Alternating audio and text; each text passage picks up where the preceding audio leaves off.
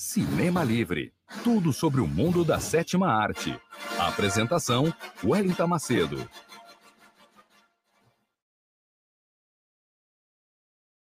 E boa noite, ouvintes e internautas da web rádio Censura Livre, a voz da classe trabalhadora. Essa é uma edição especialíssima do seu programa Cinema Livre, que ao longo do ano de 2020 trouxe tudo do mundo da sétima arte até vocês, cinéfilos e cinéfilas apaixonados pelo cinema, assim como eu. E hoje é 28 de dezembro de 2020, a última segunda-feira desse ano tão difícil para todos nós, que foi o ano de 2020, por conta da pandemia do novo coronavírus, mas hoje também é um dia muito especial para o mundo do cinema, porque hoje 28 de dezembro de 2020, a existência do cinema como sétima arte completa 125 anos. E por isso, eu, o Wellington Macedo, direto aqui de Belém do Pará, te convido a fazer um passeio nesse tempo que vamos ficar juntos aqui no Cinema Livre sobre a história do cinema, né? a história da sétima arte e como essa história se desenvolveu ao longo desses 125 anos em 125 imagens de 125 filmes selecionados com todo carinho pela nossa equipe do Cinema Livre, especialmente para vocês, cinéfilos, internautas e ouvintes da nossa web rádio Censura Livre, a voz da classe trabalhadora, que nos acompanharam né, durante todas as edições ao vivo do Cinema Livre. Então, eu quero desde já agradecer a sua companhia, a sua audiência, que está nesse momento sintonizado no programa Cinema Livre, e vamos começar esse passeio nostálgico do cinematógrafo até o stream 125 anos da história da sétima arte do mundo do cinema para vocês nesse dia que completa-se 125 anos do cinema. E a primeira exibição de um filme de curta duração aconteceu no Salão Grand Café, em Paris, a 28 de dezembro de 1895. Por isso que o Dia do Cinema é comemorado hoje. Nesta data, os irmãos Lumière, que são considerados os pais do cinema, fizeram uma apresentação pública dos produtos de seu invento, ao qual chamaram cinematógrafo. O evento causou comoção nos trinta e poucos presentes. A notícia se alastrou e, em pouco tempo, este fazer artístico conquistaria o mundo e faria nascer uma indústria multibilionária. O filme exibido foi A Chegada de um Trem em La Ciotat. Ao longo desses 125 anos, o cinema, como conhecemos hoje, passou por muitas mudanças. Mas, afinal, tecnicamente, eu pergunto para vocês, internautas e ouvintes, o que é o cinema? Bom, tem várias definições e várias teorias sobre a linguagem cinematográfica, mas o cinema ele baseia-se em projeções públicas de imagens animadas. Essa é uma das definições. Cinema ele nasceu de várias inovações que vão desde o domínio fotográfico até a síntese do movimento e tem vários artigos que falam sobre isso, falam sobre, inclusive, as mudanças cinematográficas, as mudanças de estilos, as mudanças na linguagem cinematográfica. Num dos artigos que eu encontrei, intitulado O Tempo no Cinema e as Novas Tecnologias, de autoria da Maria Dora Mourão, a autora ela descreveu que a história do cinema nos mostra que o modelo de linguagem narrativo clássico, instituído por Griffith, predominou no decorrer da evolução da produção cinematográfica um cinema com uma estrutura narrativa linear e naturalista, demonstrando respeito pela imagem captada pela câmera. No entanto, desde os primórdios, o cinema também se preocupou em desenvolver gêneros a partir dos quais pudesse expressar suas várias possibilidades de linguagem.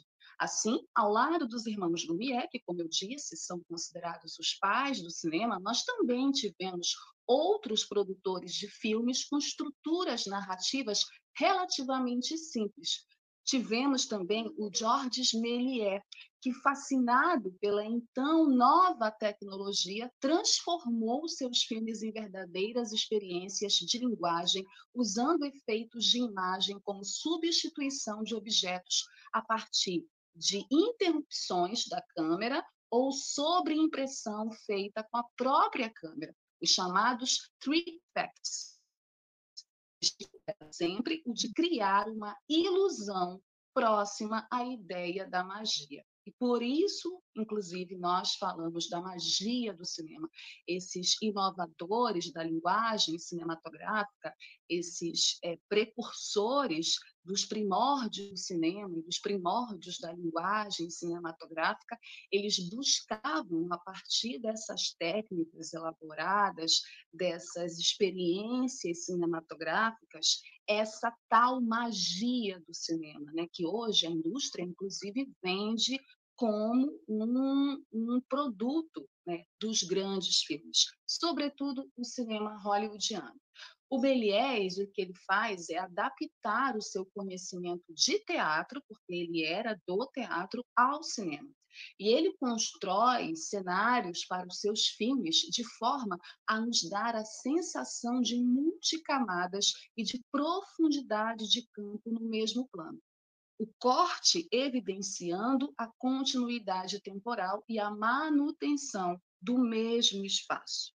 Então, os cortes, essas mudanças, a continuidade do cinema, tudo isso que o Méliès e outros produtores também buscaram ao longo da história do cinema foram super importantes para que essa linguagem ela se desenvolvesse e se renovasse ao longo desses 125 anos.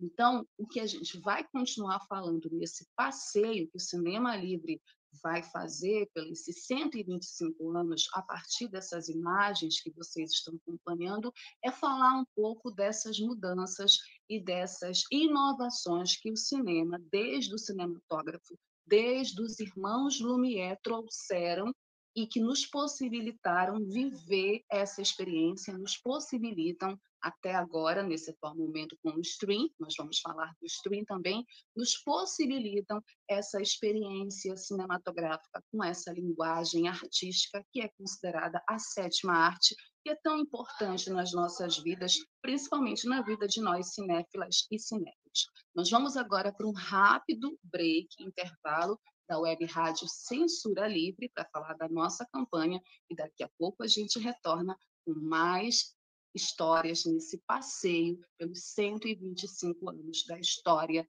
do mundo do cinema. Para manter o projeto da Web Rádio Censura Livre, buscamos apoio financeiro mensal ou doações regulares dos ouvintes, já que não temos anunciantes, não temos propagandas de empresa não recebemos recursos de partidos e políticos. Seja um apoiador regular e ouça nosso agradecimento no ar durante a transmissão de nossos programas. Seu apoio é muito importante para nós. E os apoiadores recebem prestação de contas mensal. Temos uma vaquinha virtual permanente. Para apoiar, acesse aqui https dois pontos barra barra apoia.c barra CL Web Rádio. O nosso muito obrigado. Web Rádio Censura Livre, a voz da classe trabalhadora.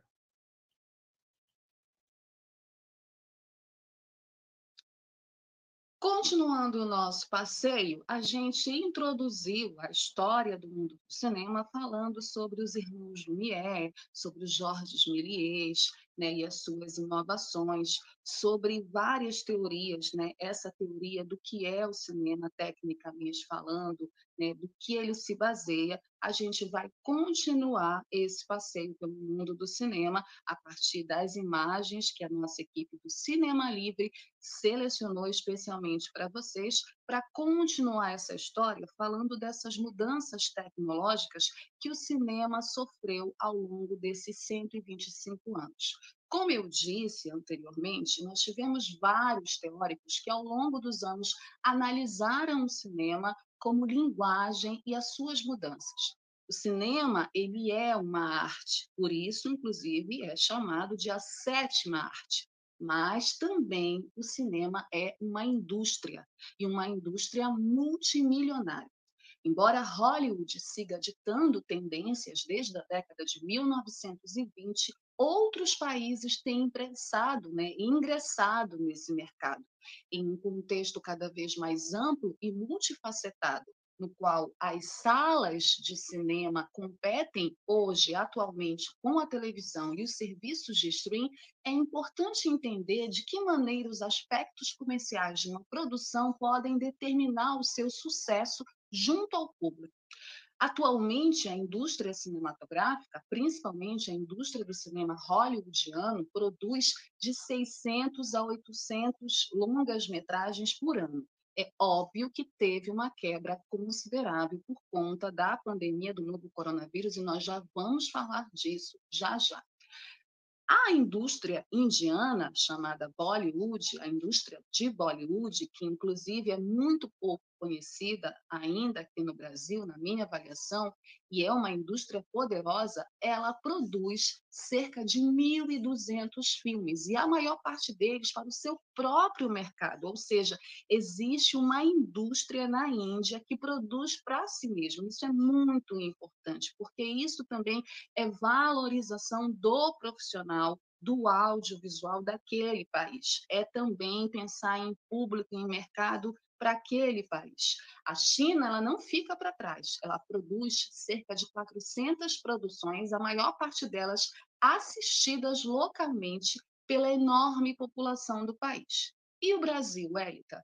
Bom, o Brasil ele tem uma média anual ba mais baixa, produzindo aproximadamente 150 filmes nacionais. Isso considerando uma conjuntura favorável à produção audiovisual brasileira, o que, infelizmente, desde 2018, nós não estamos vivendo. A conjuntura desde 2018 não é nada favorável à produção audiovisual brasileira, infelizmente, e a Ancine hoje é completamente aparatada pelo governo né, federal, e, infelizmente, inclusive hoje, está mais a desserviço dos profissionais audiovisuais brasileiros do que a serviço.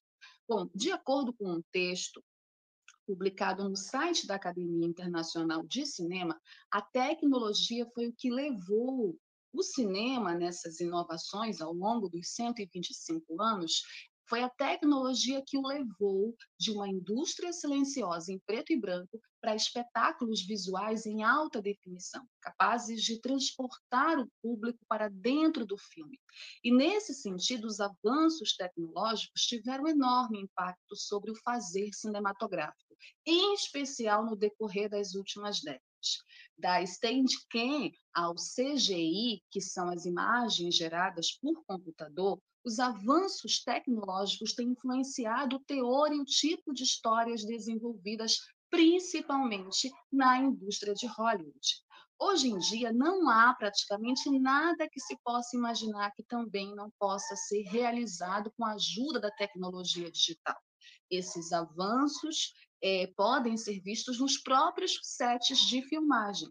Para vocês terem uma ideia, entre os anos de 1940 e 1960, a maioria dos filmes eram gravados em estúdios ou em ambientes controlados para evitar imprevistos que pudessem colocar em risco as gravações. Só que a partir da década de 60, a melhor qualidade das câmeras e do aparato cinematográfico permitiu que os cineastas passassem a gravar em locações externas, possibilitando também um maior realismo aos filmes. Essa liberdade permitiu experimentações, como comprovaram os cineastas da escola francesa Nouvelle Vague, por exemplo. Né? A Nouvelle Vague, enquanto escola, enquanto uma linguagem dessa escola, desse estilo cinematográfico, ela inovou nessas gravações externas. E isso é, foi muito importante para o desenvolvimento é, da indústria. Né? Nesse contexto, o conceito de autoria também se modificou com o tempo, a autoria do filme. Por exemplo, no passado, muitos filmes tinham como figura principal o produtor ou o ator ou a atriz principal, né? É o chamado Star System de Hollywood. Por isso a gente tem esse panteão de astros. Hollywood foi quem começou com isso, foi quem construiu esse Star System. Mas, aos poucos, em especial, pós-movimentos de vanguarda no cinema, como o neorrealismo italiano e a própria Nouvelle Vague francesa, o diretor ele conquistou o papel de maestro da equipe, sendo o responsável pelas decisões criativas mais importantes com a era dos blockbusters, né, os produtores executivos ganharam um pouco sobre o produto final, uma vez que o dinheiro é extremamente importante para a realização desses filmes e é o principal objetivo, né? Os blockbusters, a bilheteria, né? Os grandes estouros é, de bilheteria, a audiência do público tem sido cada vez mais comum em Hollywood e, recentemente, em filmes de super-heróis, a demissão e a contratação de diretores durante todo o processo é, de produção, pré-produção, produção, pós-produção. Por outro lado, as mudanças tecnológicas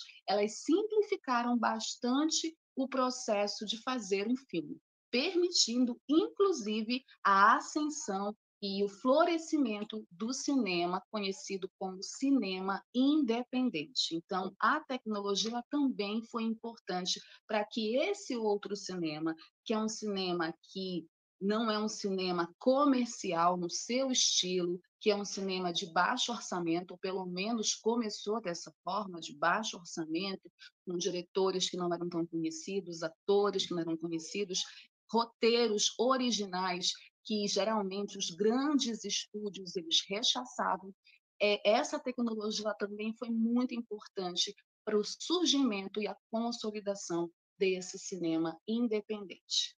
Nós vamos para mais um break nessa nossa viagem, né, pelos 125 anos da história do cinema, nessas 125 imagens de filmes que vocês estão acompanhando, e a gente volta para continuar essa história aqui. Sintonize a programação da Web Rádio Censura Livre pelo site www.clwebradio.com ou pelos aplicativos de rádio online para celular e tablet e também em Smart TV. Ouça ao vivo, mas também a exibição em horários alternativos, reprise e reapresentações. Acompanhe também a live ao vivo na página da Web Rádio Censura Livre, no Facebook ou pelo canal do YouTube. Não deixe de dar seu like e compartilhar com os amigos nas redes sociais. Assista ainda no Facebook e no YouTube as edições anteriores. Procure-nos no YouTube em youtube.com barra c barra censura livre e se inscreva no canal. Não deixe de clicar no sininho para receber as notificações de novos vídeos. Web Rádio Censura Livre, a voz da classe trabalhadora. Então, continuando a nossa viagem pelos 125 anos da sétima arte, os 125 anos do cinema, nesse 28 de dezembro de 2020, o dia que é considerado o Dia Mundial do Cinema, nós começamos essa viagem vendo é, como que o cinema, como foi a primeira exibição pública do cinema, né, nesse dia, dezembro de 1895, com os irmãos Lumière. Depois nós passamos por essas primeiras inovações da linguagem cinematográfica, né? falamos do Georges Méliès também, falamos também dos teóricos que tentaram, que tentam analisar e definir o cinema enquanto linguagem, enquanto arte, mas também lembramos que o cinema ele é indústria, e a indústria ela se desenvolveu ao longo dos 125 anos, ela cresceu muito, né? ela inovou, a tecnologia veio para ficar, ela somou na linguagem cinematográfica e permitiu, inclusive, que escolas e estilos novos surgissem, né? Como o próprio estilo Nouvelle Vague dos franceses, que é uma escola de cinema muito importante e que produziu filmes muito importantes, o próprio neorrealismo italiano também, outra escola cinematográfica muito importante e várias outras linguagens. Nós falamos também das produções das grandes indústrias, falamos da indústria hollywoodiana, que é a indústria hoje ainda que desde a década de 20 ela dita as tendências do mercado, né? O cinema é uma indústria multibilionária e parte dessa indústria é ditada pelo cinema de Hollywood que vende a partir de seus filmes uma ideologia, vende uma história, né? vende politicamente também suas posições, não vamos esquecer isso, desde os blockbusters até os dramas de guerra, tudo passa pela história norte-americana e como também os estadunidenses, os norte-americanos enxergam o mundo a partir do seu olhar. Né? Cinema é também disputa, uma disputa de linguagem. Então, nós falamos da indústria hollywoodiana, mas também falamos de outras indústrias, como a indústria de Bollywood na Índia, né? outras indústrias também que estão se desenvolvendo hoje, por exemplo, a indústria da Coreia do Sul, que é uma indústria que é muito importante e que toda a produção e investimento que essa indústria teve, como resultado, nós tivemos o Parasita esse ano, que foi o grande vencedor da maior premiação da indústria do cinema mundial, que é o Oscar. Né? Parasita ganhou quatro Oscars, entre eles o filme do ano. Continuando essa nossa viagem por esses 125 anos, fazendo esse passeio muito rápido, né, mas falando dos principais elementos do cinema, das inovações tecnológicas que o cinema viveu, nós vamos falar agora ainda sobre tecnologia, do que o cinema viveu e está vivendo agora nos dias atuais por conta do aparecimento do stream. Todas essas vantagens da tecnologia tornaram o ato de ir ao cinema um certo luxo, porque, né, ao longo dessa história, o cinema ele foi encarecendo, né?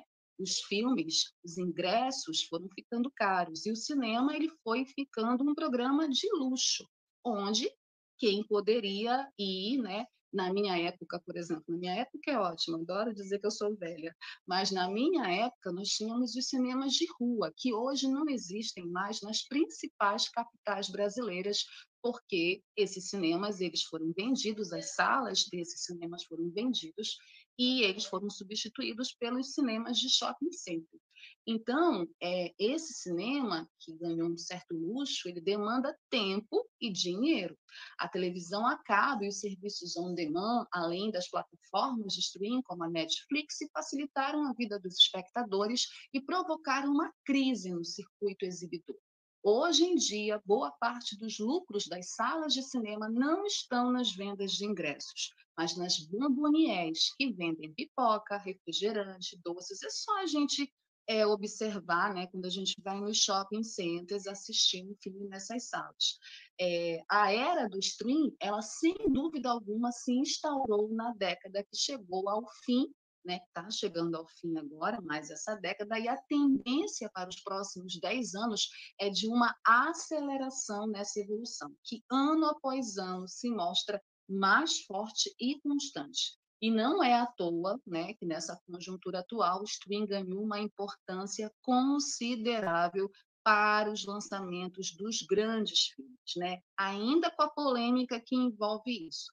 Graças à sua acessibilidade, o stream também chegou e chegou com essa ideia de combater a pirataria, né? combater os downloads, né? combater esses serviços de filmes online de graça na internet. E a despeito de qualquer coisa, ele oferece né, um serviço, mesmo sendo pago, traz esse assinante né, a uma vasta biblioteca de filmes, de séries, de documentários. No Brasil, nós já contamos com várias plataformas de stream e vídeo sob demanda, além da Netflix, como HBO Go, Telecine, Crackle, o Google Play Store, o iTunes, o Amazon Prime Video, entre outros. Essa diversidade é ainda maior lá fora, lá na gringa. E logo a ideia né, e a tendência é que vai ser difícil, cada vez mais difícil, acompanhar tudo o que queremos. Inclusive porque a gente fica fazendo várias assinaturas de várias plataformas, muitas vezes, e a gente não consegue acompanhar tudo o que a gente quer acompanhar, né? Até porque os lançamentos eles são simultâneos, né? E tem toda essa discussão com relação ao stream.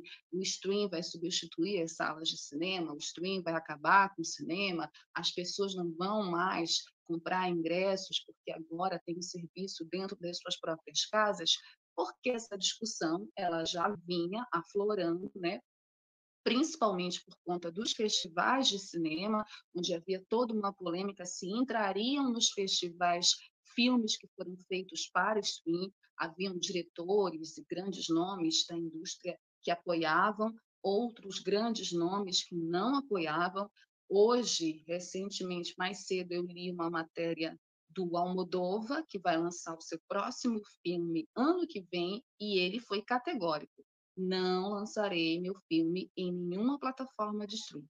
Inclusive, o novo filme dele é, é com a Penélope Cruz, né, que é uma atriz que está sempre presente nas produções do Almodóvar, e ele foi categórico, não vou lançar filme em nenhuma plataforma, então ele vai esperar, provavelmente, né, a conjuntura pandêmica mudar, e a gente também vai ter que esperar para poder conferir nas salas de cinema é, mais uma obra desse grande e importante cineasta é, espanhol.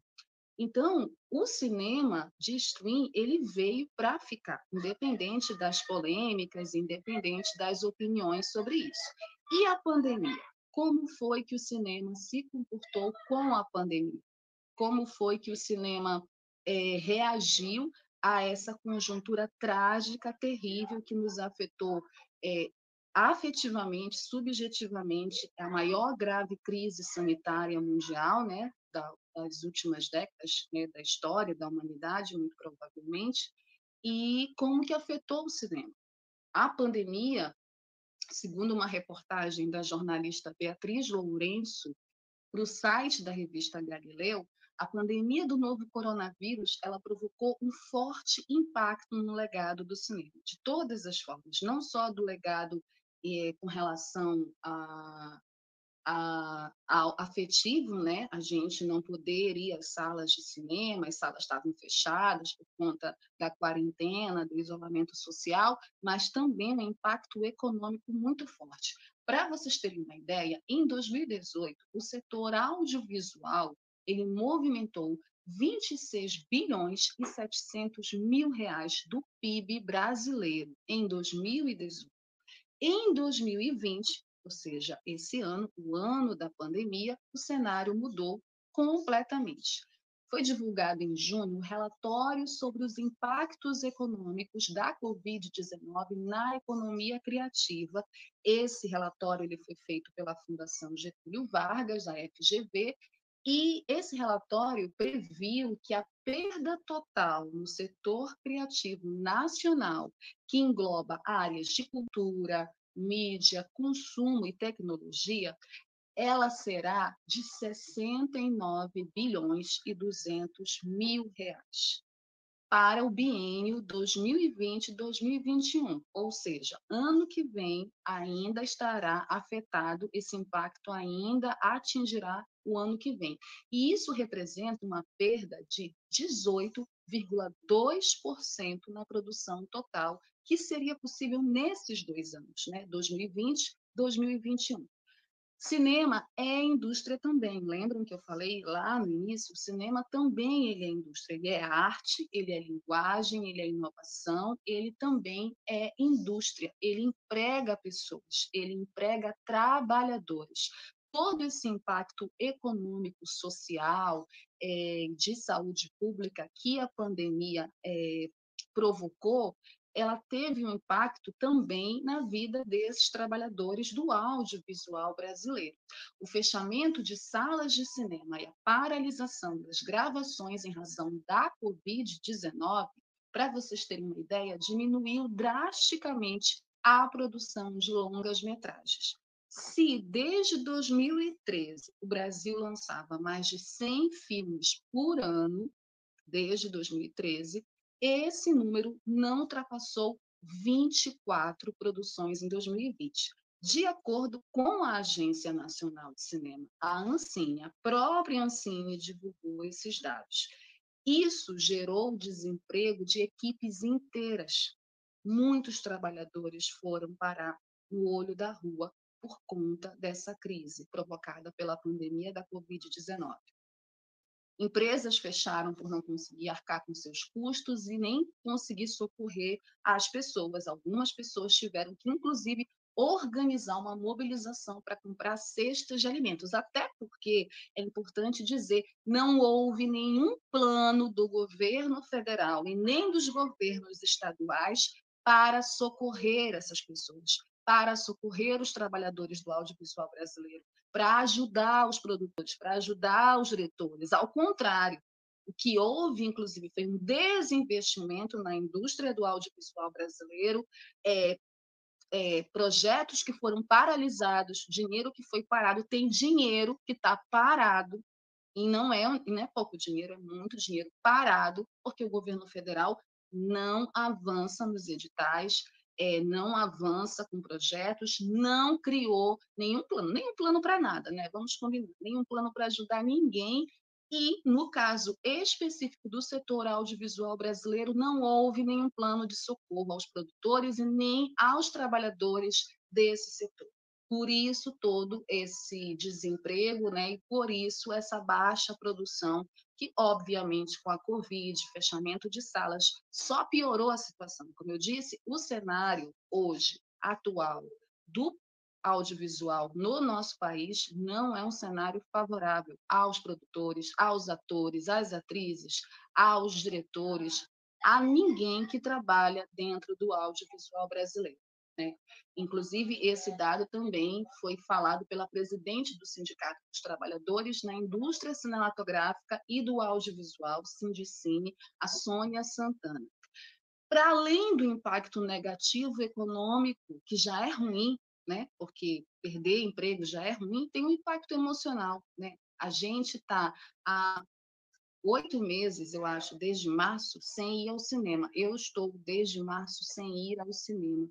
Então, assim, sem experimentar o escurinho do cinema, que é, porque essa experiência do cinema, para quem gosta, para quem é cinéfilo, ela é uma experiência muito bacana, muito interessante, muito legal, né, que a gente curte viver. E a gente está é, afastado disso há oito meses por conta da pandemia. É verdade que no segundo semestre algumas salas, inclusive a nível de Estados Unidos, reabriram, mas elas reabriram no meio da pandemia.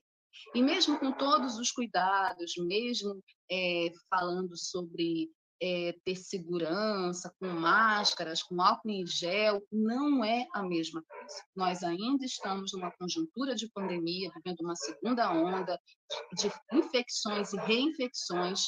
É, não existe nenhum plano para salvar o setor, pelo menos não aqui no Brasil, ao contrário, nós não temos nenhuma perspectiva de nada. Então, nesses 125 anos do mundo, do cinema, comemorados hoje, nesses 125 anos da história do cinema enquanto sétima arte, enquanto linguagem cinematográfica, o que nós do cinema livre, que eu, Wellington Macedo, uma cinéfila assumida, apaixonada, que assiste filmes, que analisa filmes e também sou atriz e trabalho com isso, o que nós queremos é dias melhores para o cinema, principalmente para o cinema nacional. Queremos que 2021, que está chegando aí, ele seja um ano saudável para todo mundo, com vacina, com saúde para todo mundo, com emprego para todo mundo e com investimento na produção do audiovisual, em especial do audiovisual brasileiro. E, óbvio, com reabertura das salas de cinema, com stream, porque o stream está aí, ele veio para ficar, não adianta ficar reclamando também. Né? Eu acho que o Almodóvar tem todo o direito de querer lançar o filme dele aonde ele quiser, mas o stream hoje é uma realidade e a gente tem que lidar com ele, saber lidar, e tem vantagens no stream. Eu não vou ficar aqui falando mal do stream, como também tem vantagens ir para uma sala de cinema e viver essa experiência do escurinho do cinema, né, que até já virou título de canção. Então, esse nosso programa especial, edição especial do Cinema Livre, 125 anos do cinema, do cinematógrafo até o stream, ele foi um programa feito não só para homenagear o cinema enquanto sétima arte, não só para homenagear essa linguagem tão bonita que nos encanta, que nos emociona, que nos diverte, que nos faz refletir muitas vezes a partir das obras cinematográficas, é, que é também uma indústria né, que demanda dinheiro, tem muito dinheiro envolvido a partir das suas obras, dos blockbusters, dos filmes, uma indústria que paga atores também, atrizes e trabalhadores, a gente deseja que 2021 seja um ano bom para todos e um ano muito bom para o cinema. Um ano onde a gente tenha vacina, tenha saúde, onde a gente possa controlar né, o coronavírus, né? É por isso que a ciência está aí, é muito importante investir na ciência, acreditar na ciência, confiar na ciência, confiar nos médicos, confiar nos cientistas, e que a gente tenha um ano com muito cinema, que a gente possa desfrutar dessa linguagem por mais 125 anos, uma linguagem muito importante artisticamente, culturalmente, é, e que o nosso cinema nacional ele seja valorizado não só pelo público brasileiro, né, pelo nosso povo, que tenha mais acesso a esse cinema, mas também pelas políticas públicas que devem existir, devem existir, porque não é nenhum favor que o governo está fazendo. Apoiar os artistas, apoiar o cinema nacional não é nenhum favor, é obrigação. Então, em nome da equipe do Cinema Livre, eu queria agradecer muitíssimo a audiência de vocês, internautas e ouvintes que estiveram conosco até agora assistindo a essa nossa edição especial do Cinema Livre pelos 125 anos, desejar um feliz 2021, que a gente entre esse ano com saúde, que a gente vença essa pandemia do coronavírus, que a gente fique saudável, para que a gente possa desfrutar de mais cinema no que vem e que a gente consiga se livrar não só do vírus, mas também de outros vírus em forma de gente que estão aí, né, infelizmente, atrapalhando a nossa vida, atrapalhando o nosso desenvolvimento. Feliz 2021 para todos, muito obrigada. Foi um prazer estar com vocês nesse ano. Espero que ano que vem a gente possa estar juntos novamente. O Cinema Livre volta em fevereiro e a gente já volta em ritmo de Oscar. O Oscar vai ser adiado, vai ser em abril, mas a gente volta com novos quadros, novidades, vocês vão gostar. Grande beijo, cuidado, fiquem em casa quem puder, não esqueçam da máscara, não esqueçam do álcool em gel, já está passando helicóptero aqui. Beijo, gente. Feliz 2021, até ano que vem, até para o ano, como diz aqui os paraenses, até para o ano, com muito cinema para vocês. Tchau. Cinema Livre. Tudo sobre o mundo da sétima arte. apresentação: Wellington Macedo.